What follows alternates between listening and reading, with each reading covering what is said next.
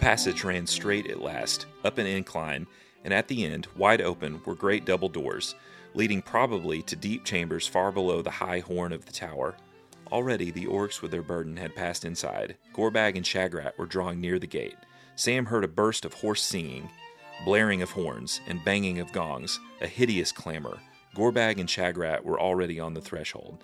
Sam yelled and brandished Sting, but his little voice was drowned in the tumult. No one heeded him. The great door slammed to. Boom! The, bar, the bars of iron fell into place inside. Clang! The gate was shut.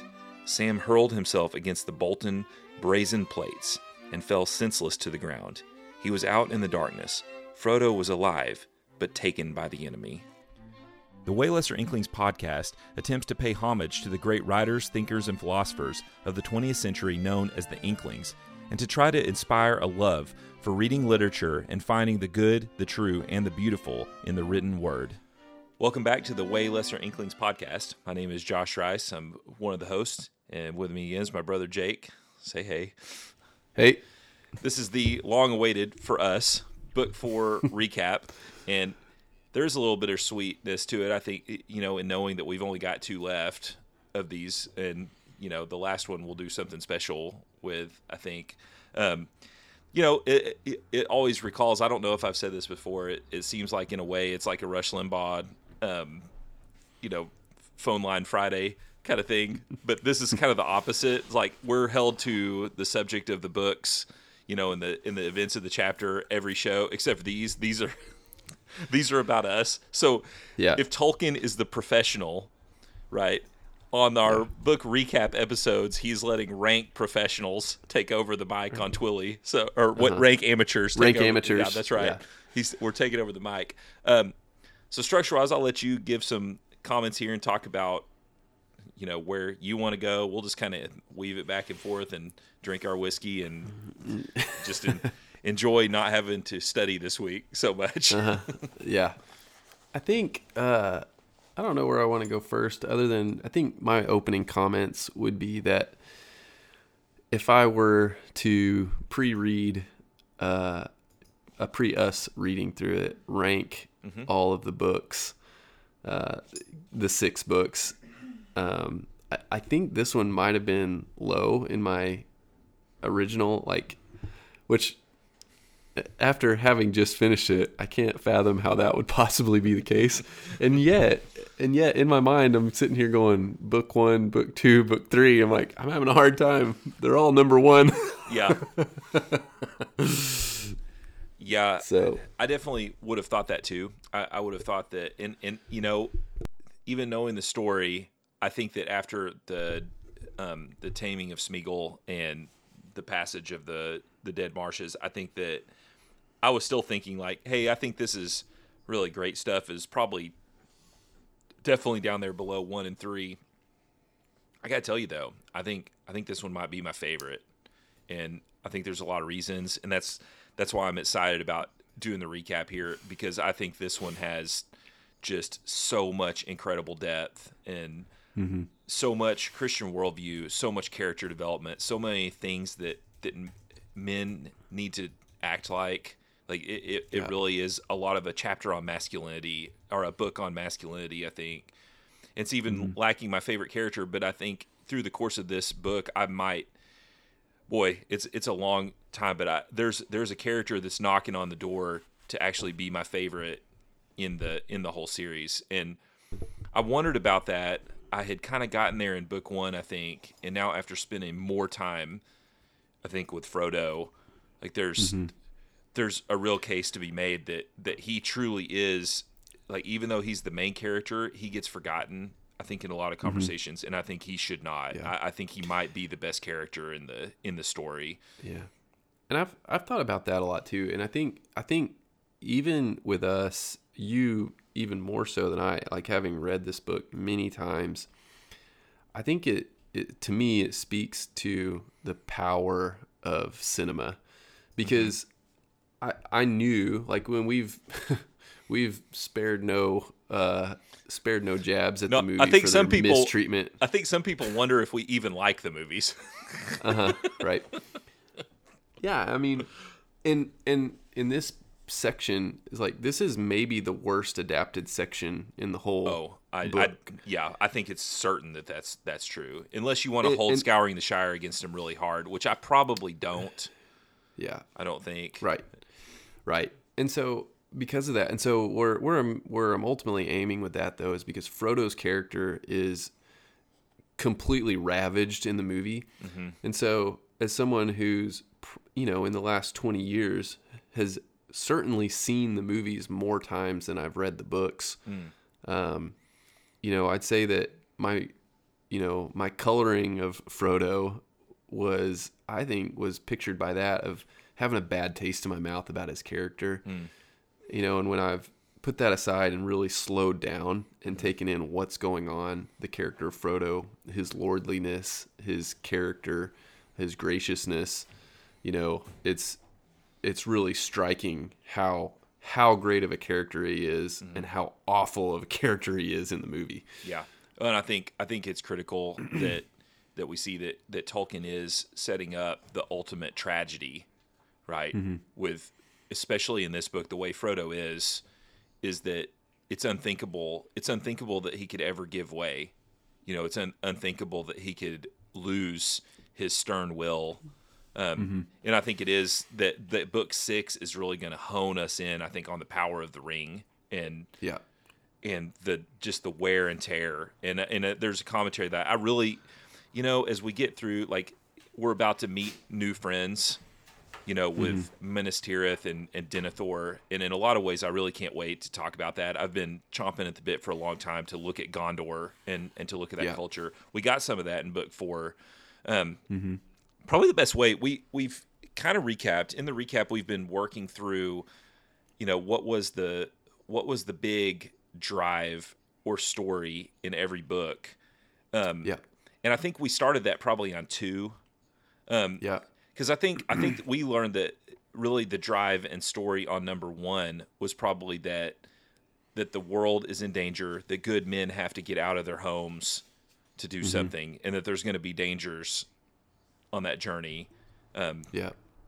And then and we went from there. The the fellowship in book two, the fellowship that that starts to fall apart. You know, the need for it's wisdom. Fellow, right, fellowship and breaking. Mm-hmm. Yeah. yeah. And then in book three was really the the need for the good people to join together and to trust each mm-hmm. other and to fight together in the in this you know in the face of an enemy that tries to divide and that tries to sow despair and that sort of thing. So now we're to book four. Um, mm-hmm. what what's your take on that? I don't think we've really talked about that. What do you think the big drive is on book That's four? True.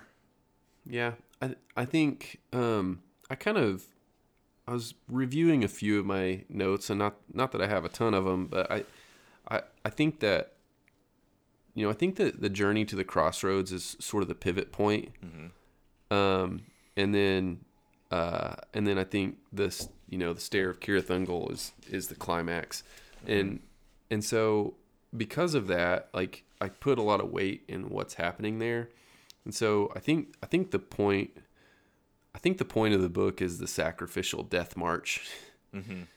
um, that that Frodo's in, in is engaging in, and then sort and then sort of all the factors around what that entails, mm-hmm. right? Like what is what does he need to accomplish right he needs resoluteness mm-hmm. he needs a stalwart friend mm-hmm. he needs a guide mm-hmm. even if the guide is untrusting and he needs a he also needed surprise uh, protection mm-hmm. um, right I, and what i would say is and i say surprise but what i really mean is sovereignly mm-hmm. appointed protection right and so like those are the those are the extraneous things to me that happen around the main point of book 4. If I were to say what is book 4 about, it is about the death march of Frodo. Mm-hmm. Yeah, I 100% agree with that. Um, I think that's what it is. I think that the journey to the crossroads is what really gives that away because then mm-hmm. he he looks at death in the valley of death in the Morgul yeah. Vale, right? And then he ascends the stairs into the really you know the valley of the spider which tolkien uses in a lot of ways to be the demonic you know seductive mm-hmm. influence of right of the tempter he, the lustful right you know he yeah i think we I think we commented that he he kind of he seemingly substitutes the serpent of scripture with a spider. Mm-hmm. You know. Yeah, he likes that. I think that the, that the spiders eat the light. That they're all about darkness. That they're mm-hmm. they're in a terrifying environment and that mm-hmm. sort of thing. But if you look at that, so everything before the journey to the crossroads was about Frodo getting all of the things that he's going to need in mm-hmm. order to take it. He, you know, he has to, you know, he has to bring his friend along with him to climb down a cliff face, you know, to find mm-hmm. their way out. He finds his guide in Smeagol. Mm-hmm. He um, runs into help unlooked for with yeah. the Rangers of Ithilien and and with Faramir, and he gets to look out you know, in the window on the west, he gets to look out on everything that he's going to turn his back to in order to protect, mm-hmm. and I would say in order to intercede, you know, to be yep. the priest, to turn his back on the people and to to make that sacrifice. And then I think it gets very obvious at that point that he's now collected everything he needs. He has the charge from the council. He has the gifts of Galadriel. He has um, the guide, he has the friend, he has the help unlooked for, he has basically mm-hmm. the good wishes and the blessing of everyone in the West to go into the East. And the and if you remember the song, yeah. I think in book three, there is no voice from the East. The East is evil. So he's going yep. into he's going into the East Wind where there is no voice, where there is mm-hmm. no good blessing at all. He's yeah. got all of that behind him, and right. and that's why it's the Death March. There's only death in the East only desolation. I think that's a really good take. I think it frames it up really nicely, and I think structurally, this book may have been one of the easiest to see the drive because mm-hmm. I do mm-hmm. think Crossroads was pretty pretty obvious. Yeah, it felt that way because um, in just the way he again, it's it's the beauty of his writing is that he he doesn't he doesn't say, and Frodo went on his death march to. Right. But what he builds up, you know, what he builds up is that everywhere they go is desolate, is uh, the enemies are all about, even though there's this, for some reason, there's this quietness. We later find it's because the enemies are gathering to march to war. Mm-hmm. But everywhere they go is brambles, brokenness, desolation until they get to the crossroads. And like you said, as, as you look in all directions, it's destruction everywhere mm. right? This, yeah. The the East Road is into the into the teeth of hell. The you know the South Road to Anduin is is broken by uh, Sauron's forces. The road to the West Road to Osgiliath is conquered. You know the North Road back to Ithilien is covered with enemies. Mm-hmm. you right. know.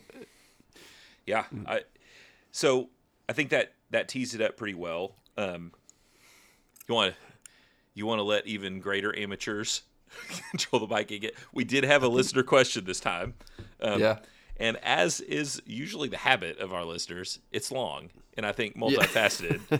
so, so Andrew, thank you so much for the question. We're gonna yeah. we're gonna take a crack at it now, and Jake's got it, so we're gonna read it. Yeah. We may have to stop the tape and and all that kind yeah. of stuff and get to it. So, yeah, so yeah, so Andrew um, says a question that he's had since Frodo and Sam left the Fellowship.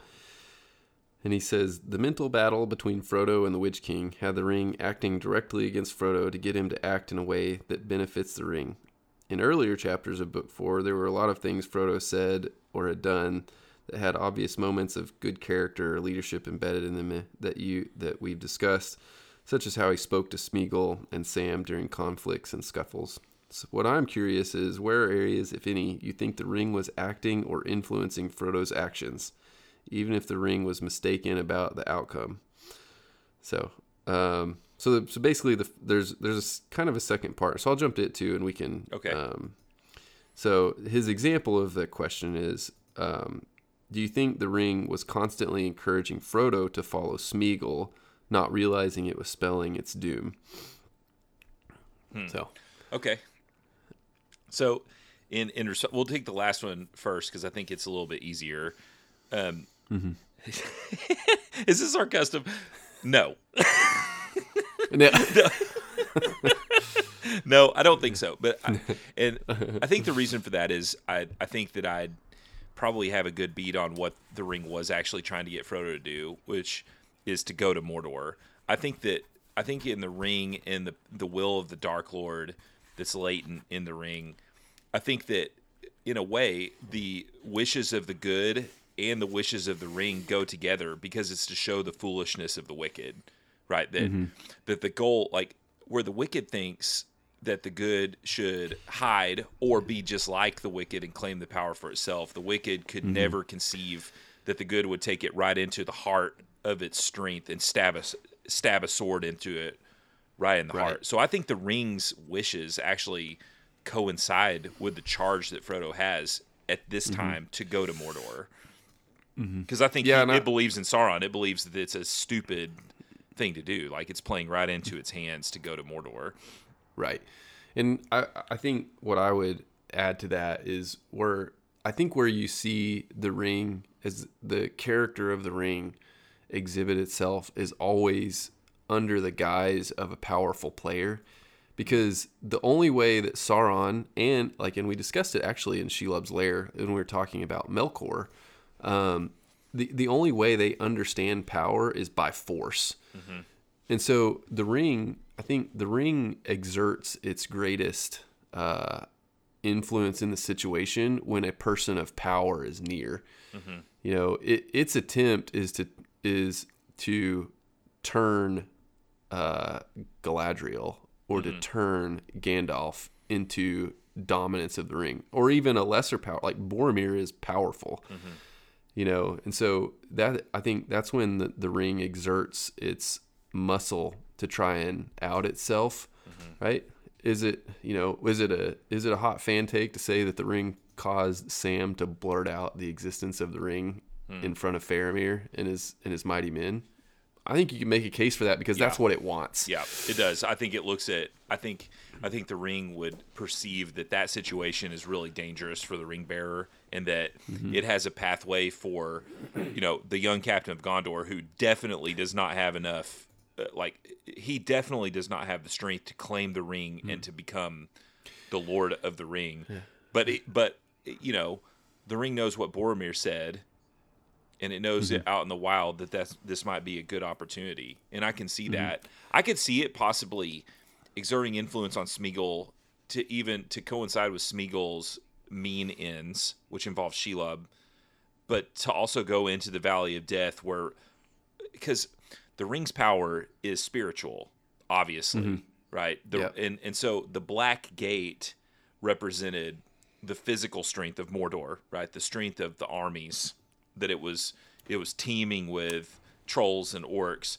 But when you look, the the Morgul Vale in Minas Morgul is not full to the brim of orcs looking around everywhere. What it is full of is sorcery and magic and a death smell and really where the ring flourishes as a spiritual weapon is that I think it calls out, and we know that the Witch King perceives the presence of power in the valley. And so yep. that is obviously the most dangerous part of book 4 mm. It's the climax mm-hmm. that I think you've yep. identified rightly. And I think that the ring wanted to be there for sure. It looks at that as being the only better place for the ring to be than Minas Morgul would be Barad-dûr itself, mm-hmm. right? It, it mm-hmm. and that was an extremely dangerous encounter. There's the Silent Watchers. It's an impenetrable yeah. thing, but you know, also Sauron's right hand, his only real trusted servant, is there. Mm-hmm. He doesn't right. he doesn't fully trust any of his other servants besides right. the Witch King. Yeah, right. Uh, I think one of the orcs said that they're the apple of his eye mm-hmm. right? The Nazgul or the the apple of yeah. the tower of Lugburz's eye, right? Yeah. So yeah. there's a there's a lot to that. Um, right. So I think that that probably handles kind of both. Like where does the ring exert its mm-hmm. influence? Um, right. Do you have anything yeah. more to add on it? Um. No, I don't think so. Okay. but no, thanks for the question. Yeah. And, and I think and I think too just to encourage Andrew and anyone else is is like those are that's a great question to ask and consider as you read. Mm-hmm. You know, it's like what like what's he trying to do? Mm-hmm. You know, like what's the point of the ring? What's the right? And I think like Josh said, the point of the ring is that there's there's a physical evil and there's a spiritual evil, and they're both in play, mm-hmm. and right, and I think that's indicative of of our worldview that that there's a spiritual and a physical, and they're both in play mm-hmm. all the time. Mm-hmm. yeah, the more dangerous one is the spiritual one, but there is a physical enemy also, you know, and mm-hmm. there are physical obstacles. Yeah, yeah, that's good. We did have a question from a from a non-listener that was oh. What's the point? Yeah it, it, was yeah. The uh, the question was how many more of these are we going to do?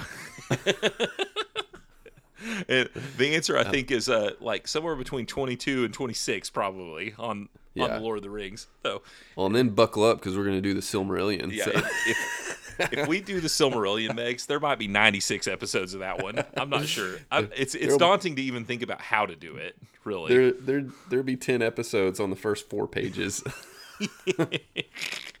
yeah, yeah. So yeah, buckle up for that. I'm I'm really enjoying Lord of the Rings, and we are now two thirds done, which is a yeah. a pretty crazy thing. I think it's been a year. A li- I think I think this one will come out, and it'll be basically a year. So we've mm-hmm. we've covered four books in a year. Um, yeah, and we've we've kept a I think a pretty disciplined pace, which is yeah, which is kind of crazy, you know, to yeah. to hit it weekly. I think we only had maybe one one stutter one there, yeah, one or two where we where we didn't get one out, and yep, you know, now we're back one pretty crazy and all that. Yeah, it's good stuff. Um. I think it speaks to the enjoyment of it. You know, yeah. that's a lot of fun to do. Okay, so want to get into yeah. our laundry list of musings and questions, things we do every time. Yeah, I think I think it's time for that. Okay. All right. You first. Okay, I'll throw you an easy one. Okay. There is a right answer to it. but I think I've got it first. I think I got it first last time. So it's it's time to ask it to you. What is the best chapter title in book four? Ooh. So no pressure before we before we got all the way through, I think it was of herbs and stewed rabbit. Mm. But that's not the answer for okay, me. Good. It's gonna so that I say that one because it's my honorable mention. Okay. Um, I think it's the window on the west. ding ding ding. That's crazy. Like yeah, there, yeah, it definitely is. I think the, the reason I think that last I think Frodo leaving um, Ithilien, uh, him uh, leaving Henneth and really that I don't that doesn't actually happen in that chapter, right? But but it sets the stage of um, like what what's happening, and you know he's essentially Tolkien is closing the curtain mm-hmm. on the West for Frodo. Yep.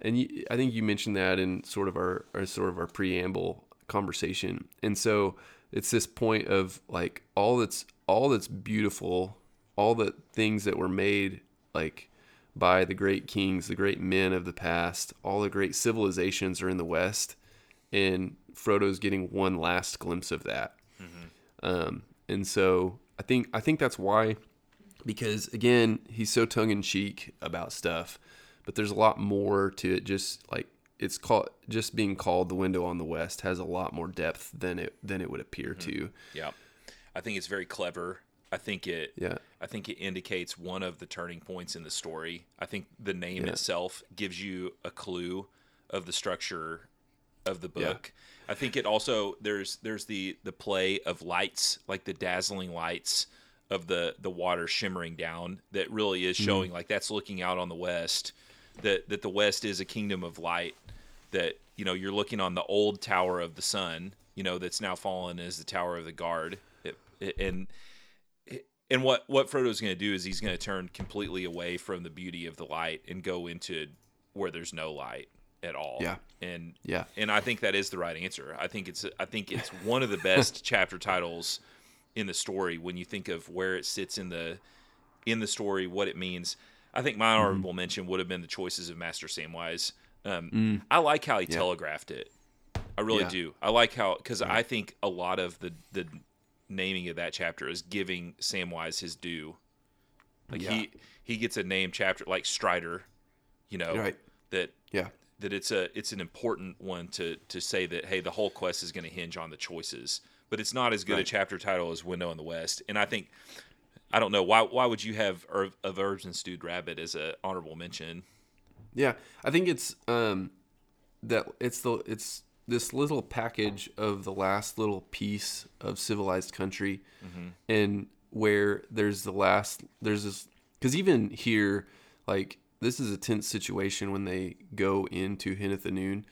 Of Herbs and Stewed Rabbit is this last little bit of hobbitness mm-hmm. that happens mm-hmm. because they get right Sam gets to cook a hobbit like a shire like meal right right before they get captured um, before they go through this interrogation and then before sort of the final march into darkness. And so I think for me it's a, it's a one I think it harkens back to the Shire, which is which are the lighter and most I think are the most um, uh, gravitational things of the book, right? Like when you read these, the thing you would desire most is to be a, a citizen of the Shire. Right. Yeah. and, yeah, I think that's true. So, I think that's why book yeah. one is so powerful. Just so mm-hmm. it, it's so compelling because of that. Right. Right.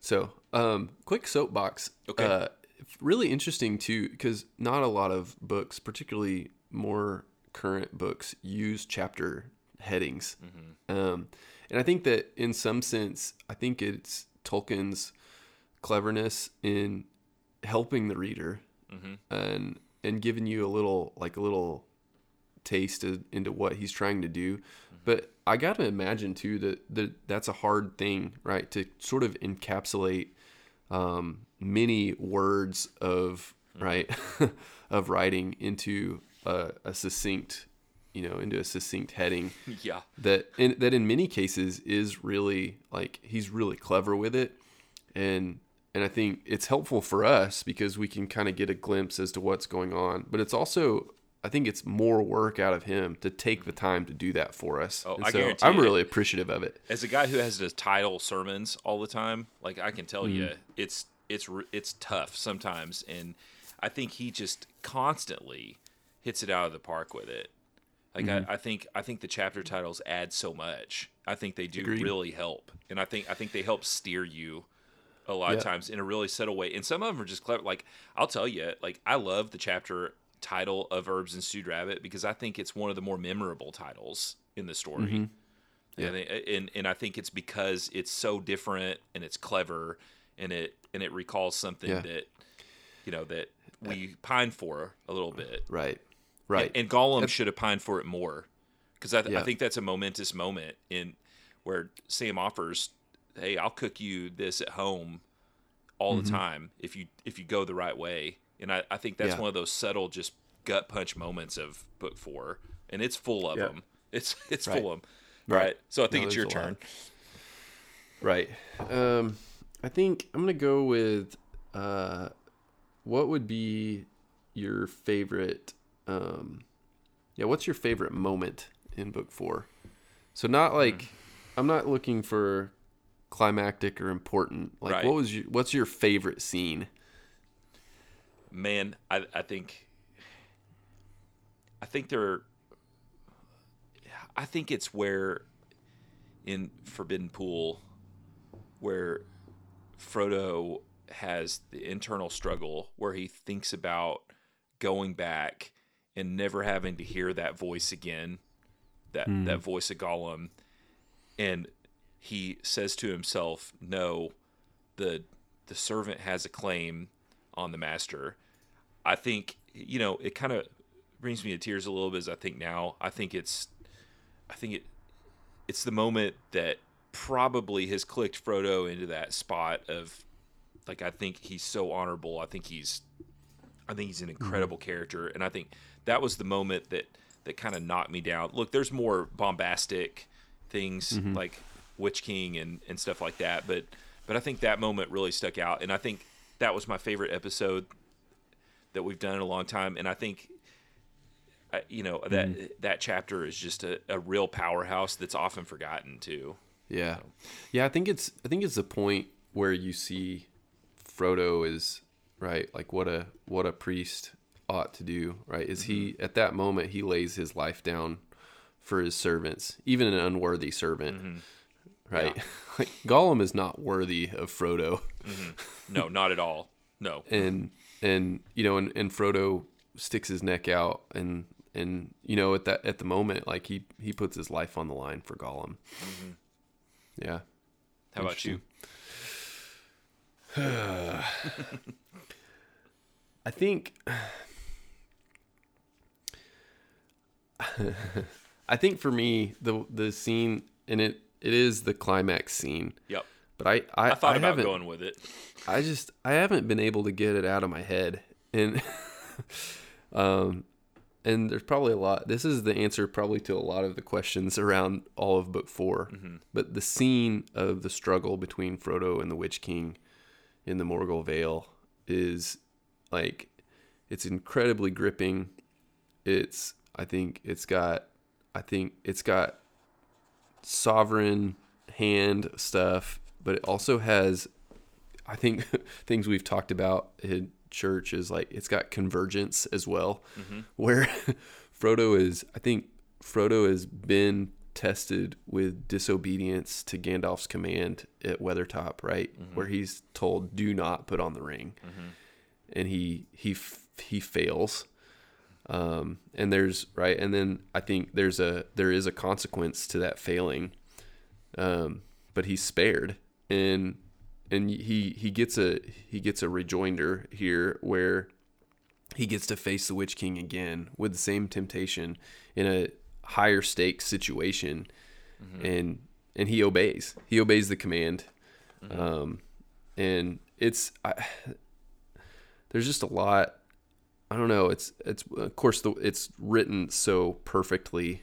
Um, I think the scene's gripping. Frodo's character is in full bloom at that mm-hmm. p- moment yep. as well, and and the terror of the Witch King is as well. Because there's the other part too, where because of the scene setting, where the Minas Morgul has sent the sorceress signal, declaring itself marching to war, mm-hmm. signaling to Sauron that that the captain is ready. Um, this fell captain, you know, can sense the presence of its master's trinket. Yeah. It's just it's it's it's an incredibly gripping scene, and I really haven't I like I seriously haven't been able to stop thinking about it since we read it. Yeah, uh, well, it's the it's the guts of this narrative, and mm. and I think that even in a way that that what I chose as my favorite scene is probably the preparation for it. That mm-hmm. that Frodo has had to choose the path of of virtue. I would say Christ like Christ likeness. Like I think what mm-hmm. happens is that at one point he's you know he's playing he's putting on the priestly garments and he's interceding for the the rebel you know Gollum the one who would betray him but then then with the Witch King it's it's the garden in a sense where he denies the temptation or he's you know mm-hmm. out in the wilderness where he's going to he's going to basically prove his righteousness and, and prove mm-hmm. that he is going to be a righteous priest because yeah. the temptation is severe there and it's external like Christ would have experienced in the wilderness with Satan that it's a mm-hmm. it's a temptation external to him because I think Tolkien very pointedly says Frodo doesn't have an actual temptation to put on the ring from inside mm-hmm. he has no desire mm-hmm. I think it's that I think yeah. that weaves that weaves this thing together and that he's also almost spent when that one's over. It is almost like the 40 days of fasting kind of thing that after the yeah. encounter with the Witch King, he does not have much left in the tank when they run into the demon spider. And that's right. where it has to be Sam. Yep. You know, his right. friend has to be ready. Yep. So yeah, it's really good.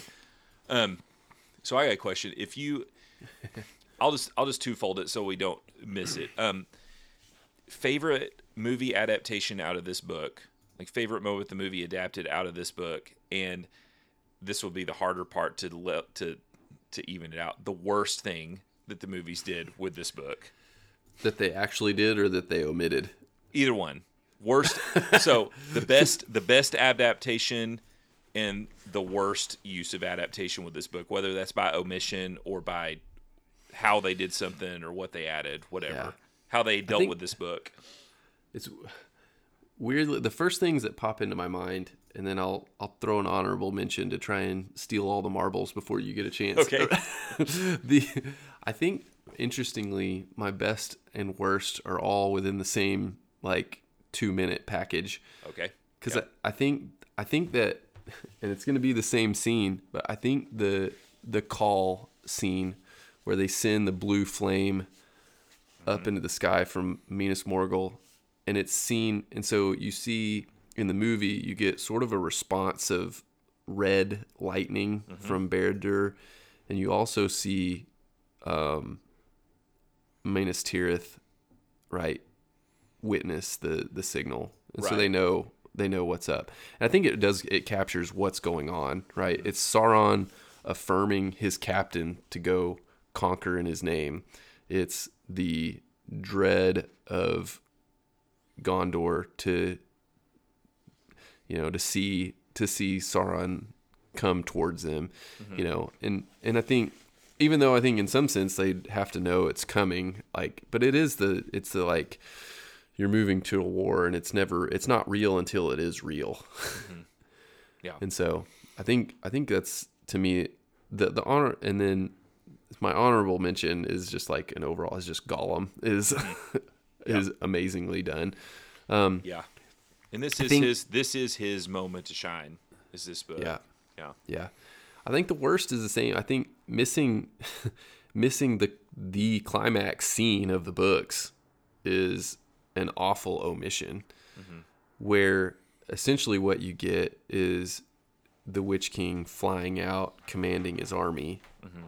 instead of pausing on the bridge, um, and I think I think they could have done something really phenomenal with this with this struggle. While difficult, mm-hmm. I, I think they could have played up, you know, some sense of sort of the shadowy groping hand of the Witch King looking around, mm-hmm. you know, the Morgul Vale, trying to find the the calling of the ring. Yeah.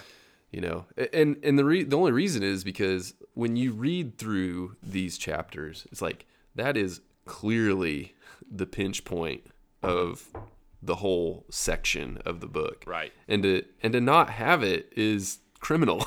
right. Right. Yeah, not good. Yeah. So, yeah. Hmm. All right.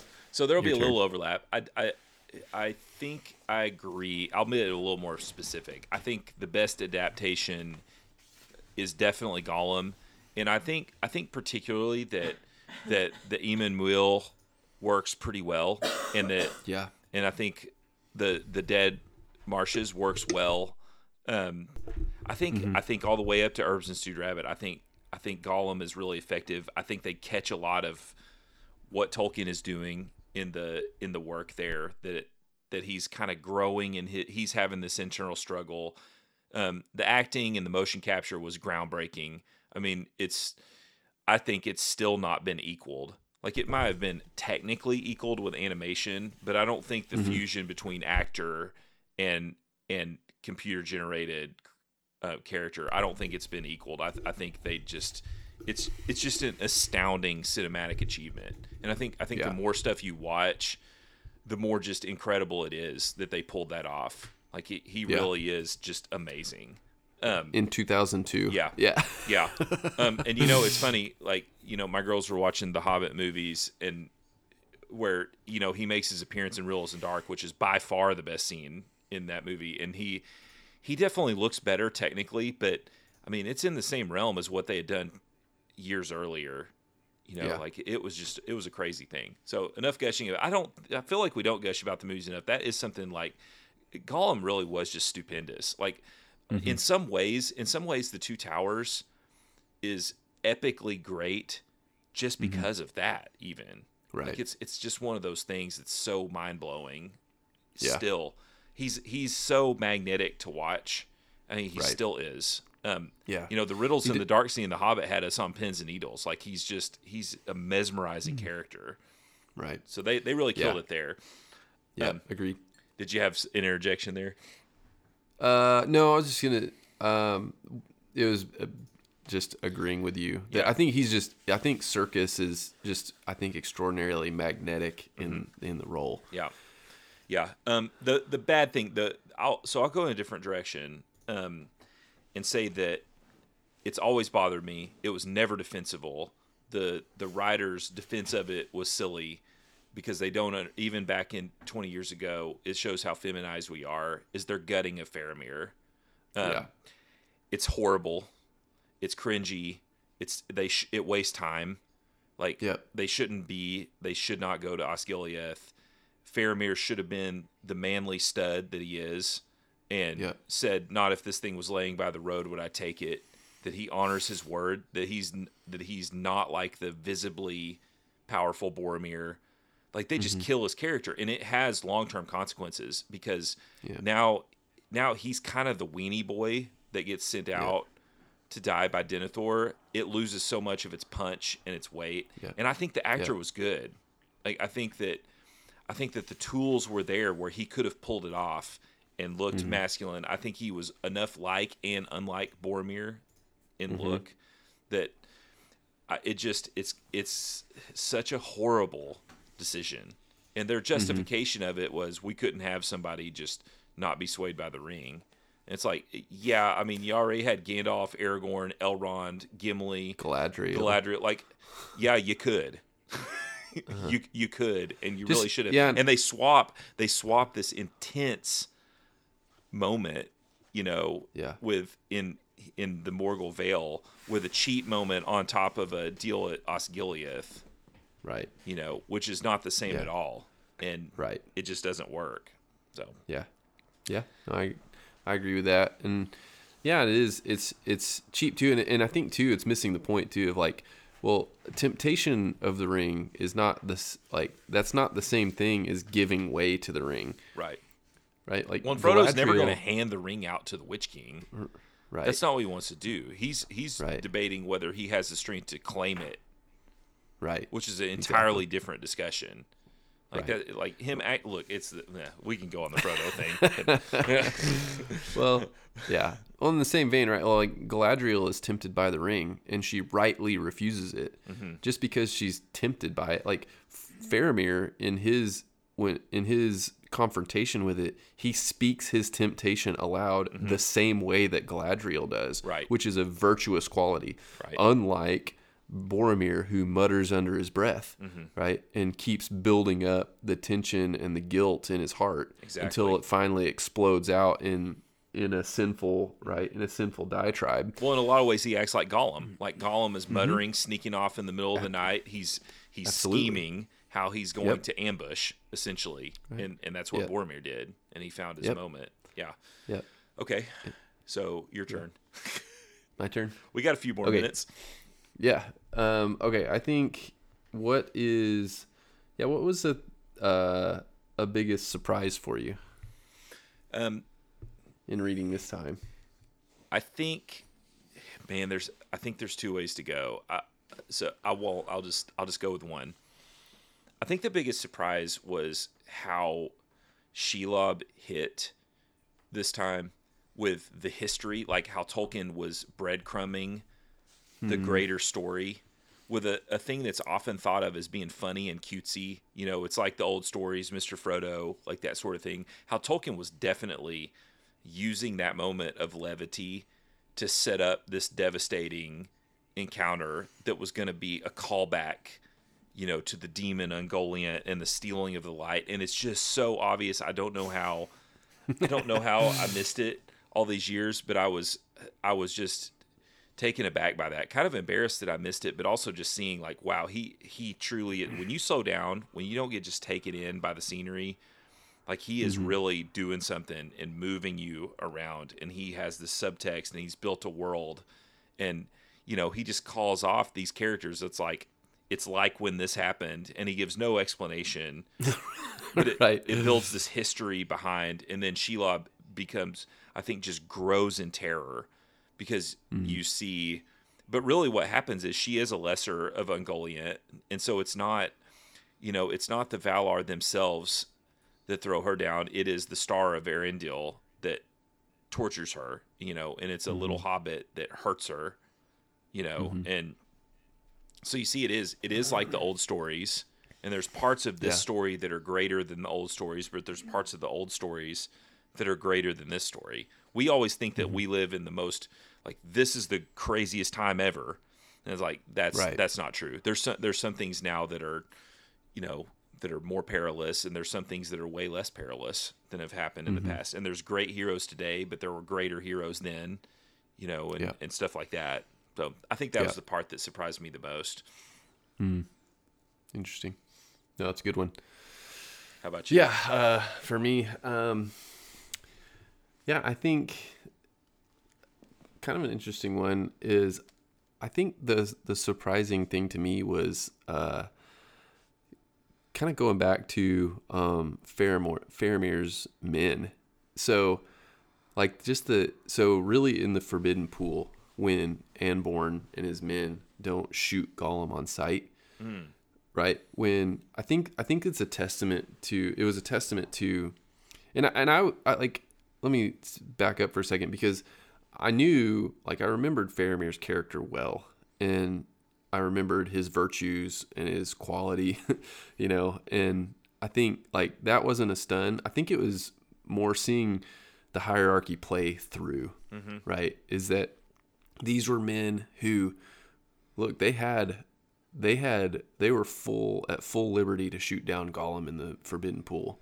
It was a violation of the law which is instant death. It's risk to their position the right you know they would know like they would not have been even questioned to have done it mm. you know and, but i think it's a testament to the wisdom that faramir showed to like displayed to his men and that they in turn receive from him and carry forward right and and i think i think kind of the surprise part of that is just seeing like tolkien's view of the hierarchy down the trail and we see it you know we are seeing it with samwise um, in you know in response to Frodo. But I think I don't know. I think it was something that I was pleasantly surprised by, um, and so just like holding going to seek for counsel, which is something again that Tolkien's pretty relentless on mm-hmm. on wise people doing. Yep.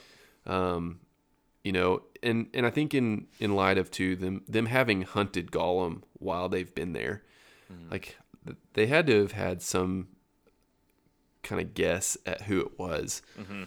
Um, you know, and and so I don't know. I think kind of a kind of a weird pick, but I th- it was one of those. It was another thing that just kind of stuck with me as we read it.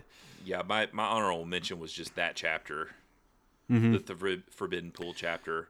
Um, yeah, I think I was just completely blown away by it. it mm-hmm. It's a, it's just an amazing piece on on character on the two on yeah. the on really the three characters that you know Gollum yeah. and Faramir and Frodo. Um, yeah, I don't know how much else do you got. I got a couple of things, but not yeah. too awful much. No, not much. Maybe one. Okay. One more thing. So, what if if you could? I mean, if you could I don't want to do it that way. so, uh, what was your favorite chapter? Not chapter title. What was your favorite chapter in this book? Hmm.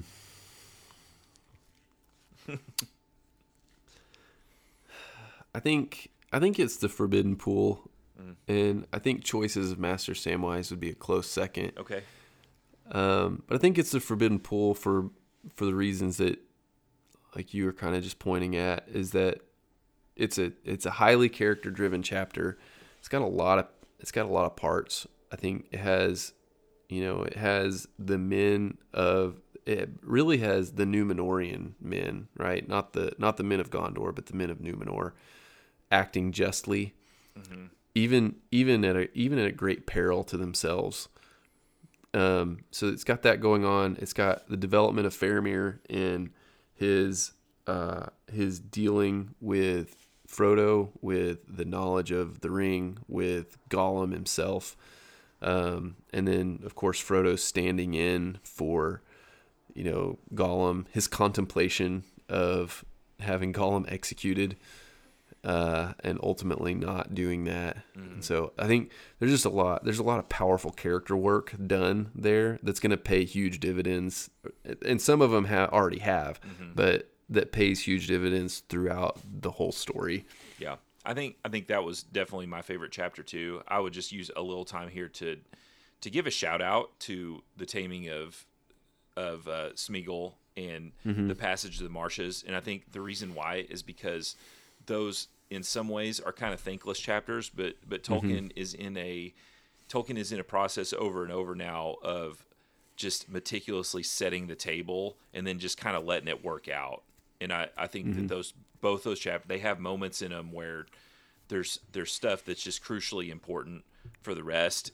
You know, the mm-hmm. the Black Gate is closed changes the whole trajectory of the quest and and the guide really shows you know whether you know the sovereign hand but also where that convergence happens like there is a destiny mm-hmm. for frodo and for the world but also smeagol's little scheming bad plans it really recalls joseph and his brothers that you know that what they intended for evil was used for good mm-hmm. like what smeagol intends for evil is definitely used for good because he definitely mm-hmm. steers that way because he wants a chance to get the ring back and shelob yep. is his best chance to get the ring back right i think he struggles with that decision on the road like i think yeah. i think that there's moments where he he probably doubts himself and doesn't want to. I think even as late as you know on the stairs of Cirith Ungol, where where he sees them, you know, Frodo sleeping, and is just kind of mm-hmm. taken over by maybe this wistful kind of desire of like, you know, where he kind of paws at him, right? Like, man, yeah.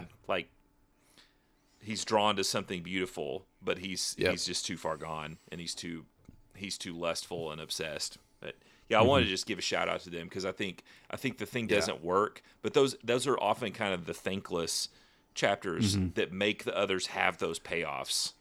Like right. he's putting money in the bank that that then it gets it, it gets that gripping stuff that makes the deposit you know come out. So mm-hmm. yeah, probably That's probably good. time for probably just time for one more. I think. Yeah, and then quotes. Yep. Yep. Um, yeah, I was trying. I was trying to figure out how to. There's the obvious uh, Shelob moment, but I was gonna say, uh, how many or uh, where's the best Tom Bombadil tie-in in? Good question. In book four. how many times did he get mentioned in book four? Oh man, more or less than three. Uh, I think it's less, if I'm hmm. remembering right. Um, it's a real shame. Yeah, yeah. Are we? Uh, you know, it is. It is super interesting how he comes back there. Like it is. I think yeah. that you know because Tolkien Tolkien like famously doesn't want you to really know what he is. You know mm-hmm. what he's about. He's he's purposely like a mystery wrapped in an enigma. You know mm-hmm. that that yeah to ask the question is in some ways to almost miss the point. And I and I do think Wiley did a great job with that in his book, you know, that in the House of Tom Bombadil. Um, but I, I do think it's it's really telling that that Sam that Sam sees Tom Bombadil as being hope, light, power over death. That that he's had that impact, and it was this earthy, jolly, you know, man who was dressed really silly, who sang all the time, and I think that mm-hmm. in some ways, in Sam's mind, that's the exact opposite of Shelob's lair. Right? mm hmm Shelob's lair is dark, stinky, you know, death filled, mm-hmm. confusing. Tom Bombadil is, you know, his garden is well kept.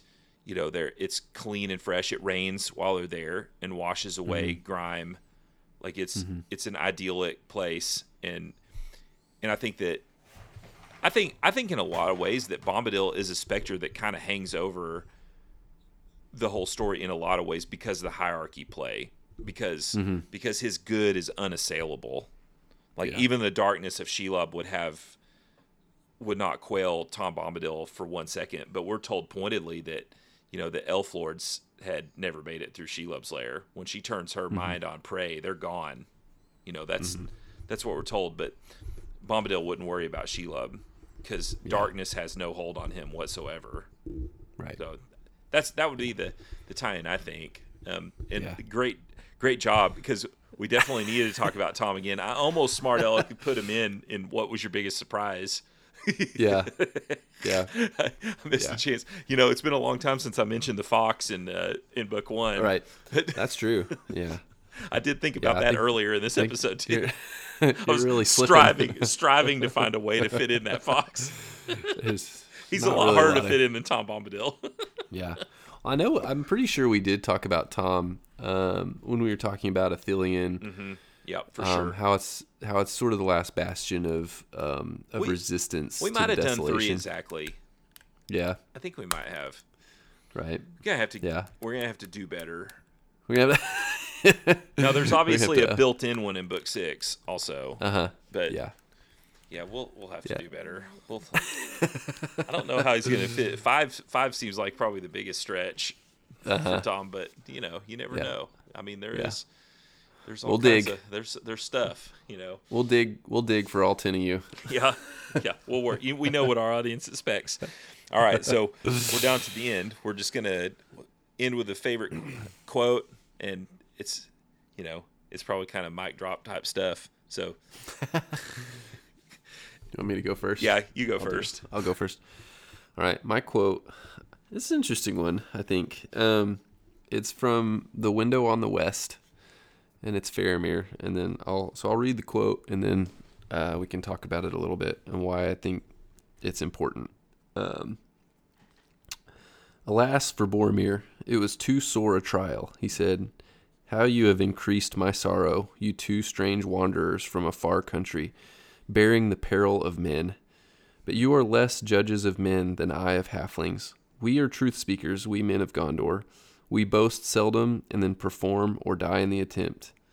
Not if I found it on the highway would I uh, would I take it, I said, even if I were such a man as to desire this thing, and even though I knew not clearly what this thing was when I spoke, still I should take those words as a vow and be held by them.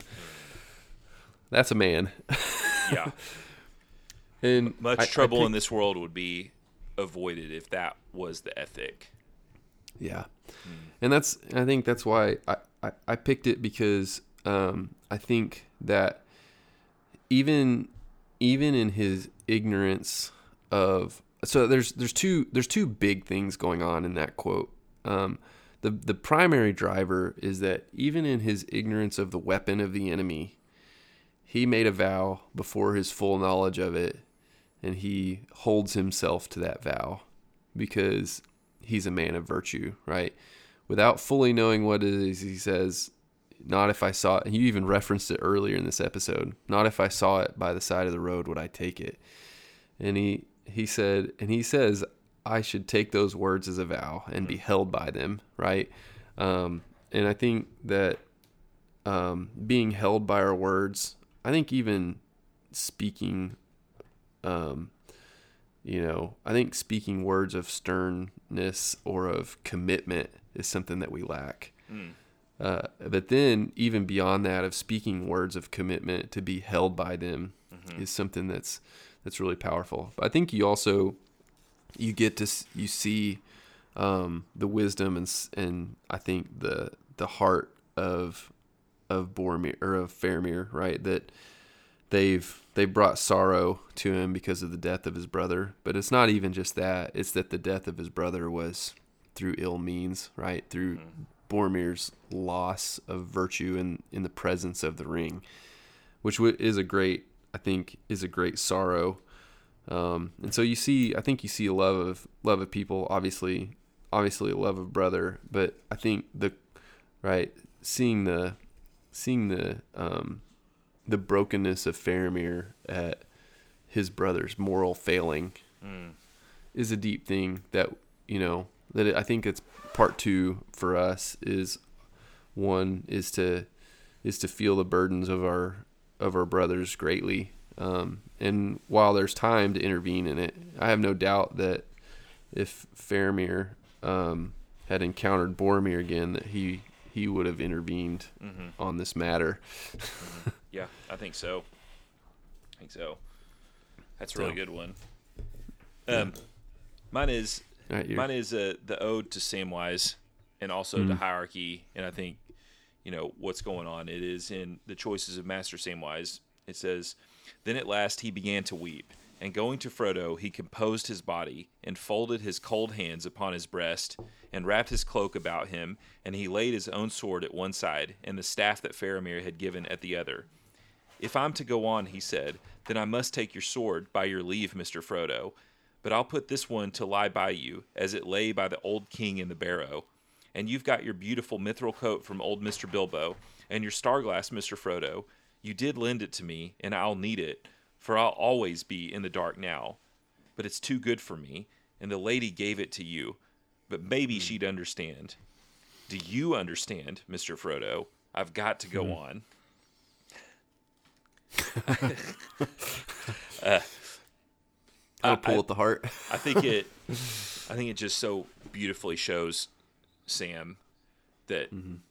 he he knows his mission and he's in a time of real confusion when he says that. But what he knows for sure is that he loves his master and he knows that um, that he's not worthy to take up what he's about to take up. And so I think it's so interesting that he even asks leave and he's just tortured in his mind about whether mm-hmm. he's stepping out of you know whether he's going out above his skis um, and ultimately, I think it's it's interesting because we would say, I think as we say, we would be like, "Duh, Sam, you're the last one in the company. Frodo's dead. You got to take the ring. Take whatever you need to. He's a dead body, and move on." And what what ultimately happens here is that Sam does realize that he was wrong to leave Frodo, even mm-hmm. dead. There's kind of this like honor and Marines thing and leaving no one behind, but also like Sam just understands that there is no mission for him besides Frodo. And so as he turns around, the whole quest is saved. And we'll we'll we'll have to wait a long time to see it in book 6, but but the whole quest is saved because of the choices of Master Samwise. That mm-hmm. that he goes mission first from the council, but then he turns back because he realizes that his mission was actually to not ever lose sight of Frodo. Um, yeah. So his his momentary bravery to take the ring and to take the phial and to take Sting saves the quest, but ultimately the quest is saved again by Sam turning back and doing what he was supposed to do. And mm. I think that's some of I think what I read is also some of Tolkien's most beautiful writing in book 4 mm-hmm. Like it just yeah. the emotion just pours out of it. It's it's yeah. hard to get through. It's it's tough. Yeah. It's tough to get through. So that's my that's my pick for book four. Nice. It's a good choice. Well, does that uh I think that I think that puts the pin in the book four recap. Um really enjoyed yeah. it. Think it was a good time. Um so we'll sign off and tell our tell our listeners to uh, join us again next time as we break into book five and start to learn about Minas Tirith. Until then, yeah. take care and keep reading.